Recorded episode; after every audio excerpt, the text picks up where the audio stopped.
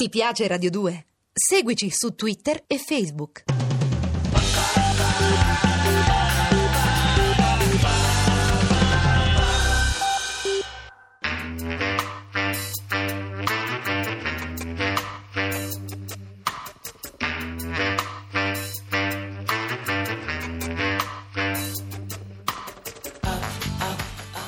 Alle 8 della sera. Il racconto delle cose e dei fatti.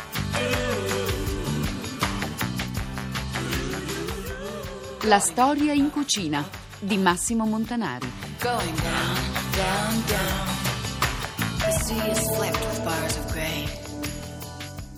Nelle società tradizionali l'alimentazione e la cucina sono il primo strumento della distinzione sociale. Questo significa che eh, i modi di mangiare comunicano nel modo più semplice e immediato una appartenenza di classe e di ceto sociale. Per quale motivo? Molto semplicemente, le società tradizionali sono eh, società in cui eh, la fame è protagonista, la fame o la paura della fame, società in cui il cibo eh, è una realtà con cui si devono fare i conti quotidianamente. E allora in queste società la differenza fra il ricco e il povero, la differenza fra il potente e il debole, passa prima di tutto attraverso la libertà da questo condizionamento quotidiano. Quindi il Signore, per esempio nella società medievale, si qualifica in primo luogo come colui che mangia molto. In questo modo dimostra la sua forza fisica, eh, in questo modo dimostra il suo prestigio, dimostra il suo potere. Mm, è un, un, tipo di eh, messaggio che soprattutto eh, la tradizione germanica eh, diffonde nella società e nella cultura medievale. In questo c'è anche un, un cambiamento forse rispetto all'età antica, perché le civiltà del Mediterraneo avevano individuato la misura e l'equilibrio come atteggiamenti ideali di fronte al cibo. Quando leggiamo nella letteratura greca e nella letteratura latina le biografie di personaggi che vengono additati come esempio da imitare, si tratta di personaggi che si comportano con misura nei confronti del cibo, mentre l'eccesso, la voracità viene valutata come un, un vizio, come comunque una virtù negativa. Ecco, al contrario, la tradizione germanica propone il grande mangiatore come personaggio positivo, che proprio attraverso questo comportamento esprime la sua potenza fisica, la sua superiorità sui simili. C'è eh, una sorta di eh, modello eh, sociale che prende ad imitazione il mondo animale. Il capo è il capo del branco, la cui autorità viene riconosciuta in base alla legge del più forte. E il più forte è colui anche che è in grado di mangiare di più. Non per niente fra le aristocrazie del Medioevo sono molto diffusi nomi presi a prestito dal mondo animale come orso, lupo, leone, leopardo. Ecco, questi uomini, questi signori, questi principi sono dei grandi divoratori.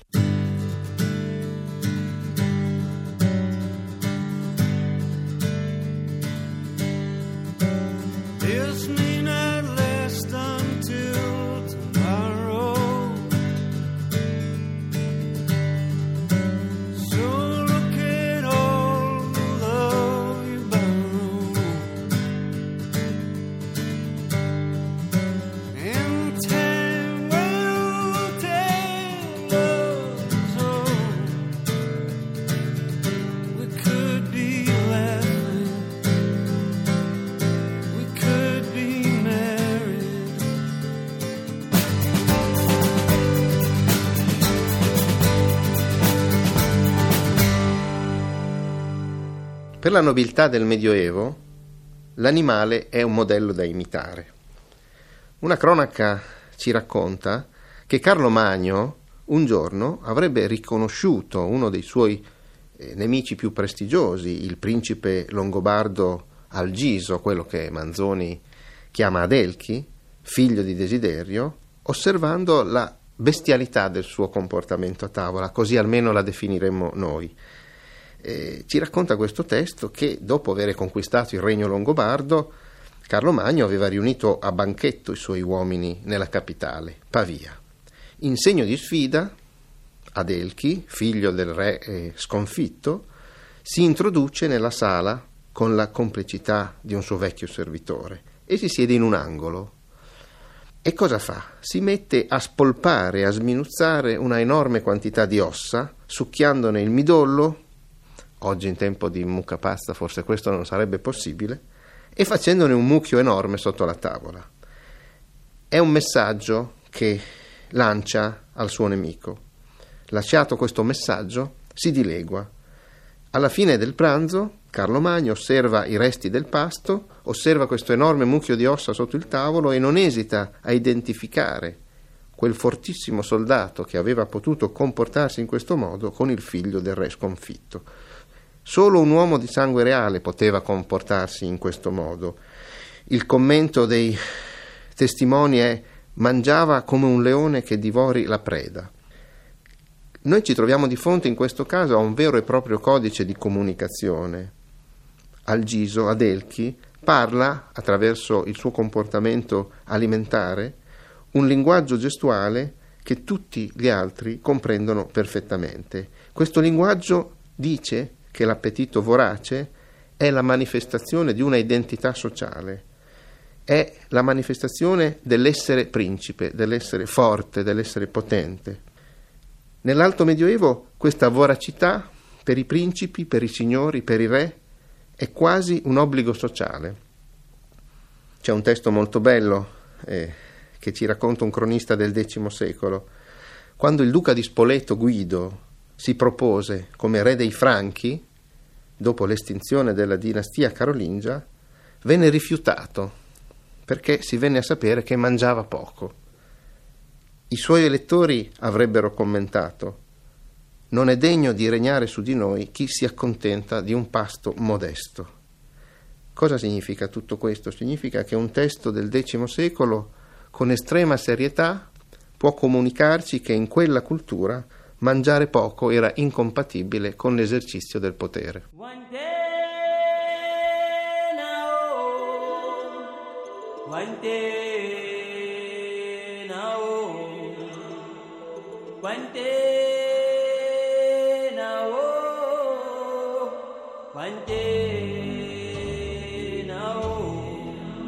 la ilaha illallah,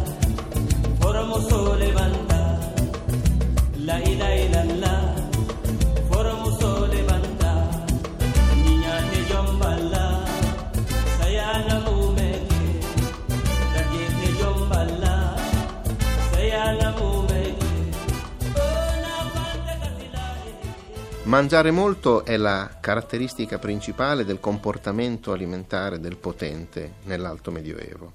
Ma mangiare molto che cosa? Non c'è dubbio, soprattutto carne. Soprattutto carne perché eh, nel Medioevo alla carne si attribuisce, su questo tutti i dietologi sono concordi, la capacità di dare forza al corpo dell'uomo. Carne significa forza. A sua volta la forza viene ritenuta culturalmente come l'attributo principale del potere. Il diritto al comando si conquista e si giustifica con la prestanza fisica, con il valore militare.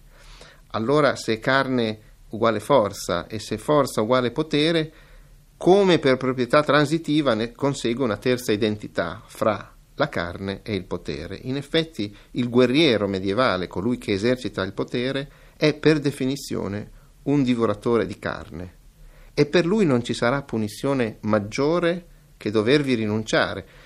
Le leggi di età carolingia del periodo di Carlo Magno, dei suoi figli dei suoi nipoti, prescrivono l'astinenza dalla carne per coloro che si sono macchiati di colpe gravissime, come avere mancato alla fedeltà nei confronti del loro sovrano, come avere eh, mancato a una chiamata militare. Per costoro si prevede che debbano abbandonare le armi e smettere di consumare carne. Sono due mh, due fortissimi divieti, due gravissimi divieti che per un momento sospendono costoro dall'appartenenza alla comunità dei potenti. Quali carni soprattutto esprimono quest'idea della forza e quindi del potere? Anche qui non c'è dubbio, nella cultura dell'Alto Medioevo è soprattutto la selvaggina e soprattutto la selvaggina di animali grossi, di animali da corsa, quelli che si inseguono a cavallo e che si uccidono dopo uno scontro a volte corpo a corpo con la lancia, con la spada, cioè il cinghiale, il cervo, il daino, il capriolo, a volte l'orso. Questi animali che gli aristocratici cacciano con le stesse armi, con le stesse tecniche, con le stesse strategie che utilizzano nella guerra, sono l'immagine alimentare della forza e sono anche dal punto di vista tecnico un modo per esercitarsi all'attività guerriera. Quindi la caccia è un'immagine della guerra, la caccia produce la carne con cui questi stessi uomini si autorappresentano come uomini forti che possono combattere e vincere i loro nemici.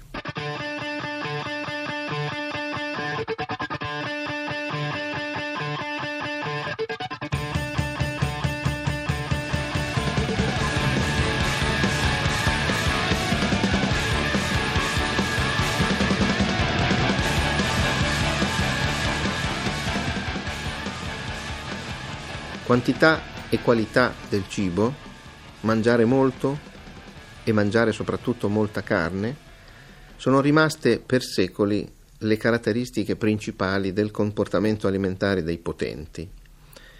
Però ci sono stati alcuni cambiamenti abbastanza significativi sul piano simbolico oltre che dietetico. Verso la fine del Medioevo, quando ormai il principe non doveva più conquistare sul campo il proprio diritto a comandare, ma viveva a corte ed esprimeva ormai una nobiltà di sangue in cui il suo comando non era più in discussione, l'abbondanza del cibo non era più percepita come un modo per dimostrare la sua forza, ma era divenuta semplicemente un diritto. Nelle corti 3-400esche il principe non è più obbligato a mangiare molto come qualche secolo prima, ma ha sulla sua tavola una quantità immensa di cibo da offrire e eventualmente da consumare. Si sviluppa una sorta di aritmetica per cui al principe spetta di più che agli altri.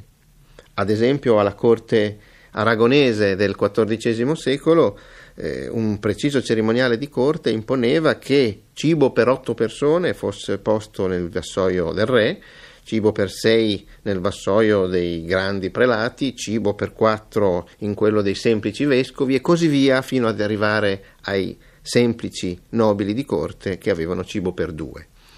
Questo significa che eh, questi signori avevano cibo a disposizione ma non erano tenuti a consumarlo. Eh, potevano consumarlo, ma era un loro diritto, non più un loro dovere. Questo cambiamento ha un preciso significato simbolico, la trasformazione di una nobiltà sociale che deve conquistarsi il diritto di, di, di, comandare e quindi deve dimostrare di essere forte e quindi mangiare molto, che si è trasformata ormai in una società dove il diritto di comandare è acquisito e quindi il problema è ormai mostrare il cibo, ma è qui il cibo che viene prima dell'esercizio del potere, mentre prima era il cibo che veniva a dimostrare che si poteva esercitare questo potere. Si è un po' invertito il significato simbolico delle due cose.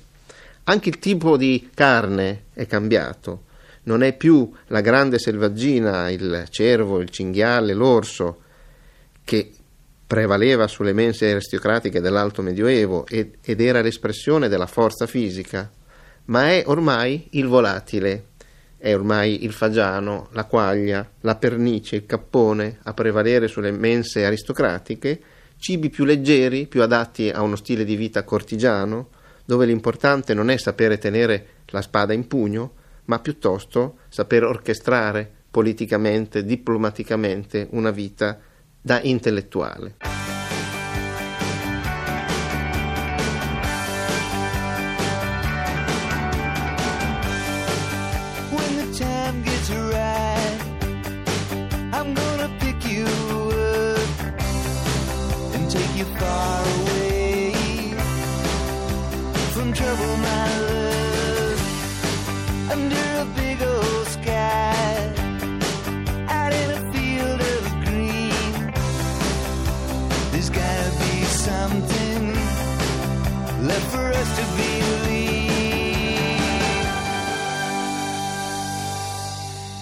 Che cosa significa tutto questo? Significa che i simboli eh, non nascono sul nulla, ma nascono sul reale.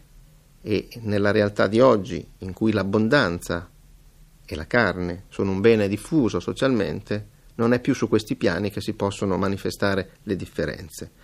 La nuova cucina è una cucina leggera, è una cucina che fa grande spazio ai vegetali e ormai, agli inizi del XXI secolo, anche questi elementi di distinzione che un paio di decenni fa erano elitari, stanno diventando anche questi popolari. Ormai anche le mense popolari offrono molti vegetali al posto della carne e propongono modelli di alimentazione molto moderati. Che cosa ci aspetti il futuro? Chissà, forse torneremo a Carlo Magno.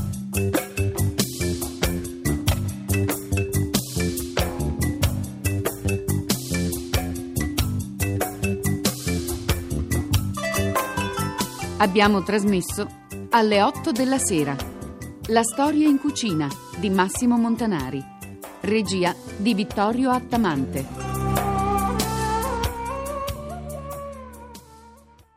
Ti piace Radio 2? Seguici su Twitter e Facebook.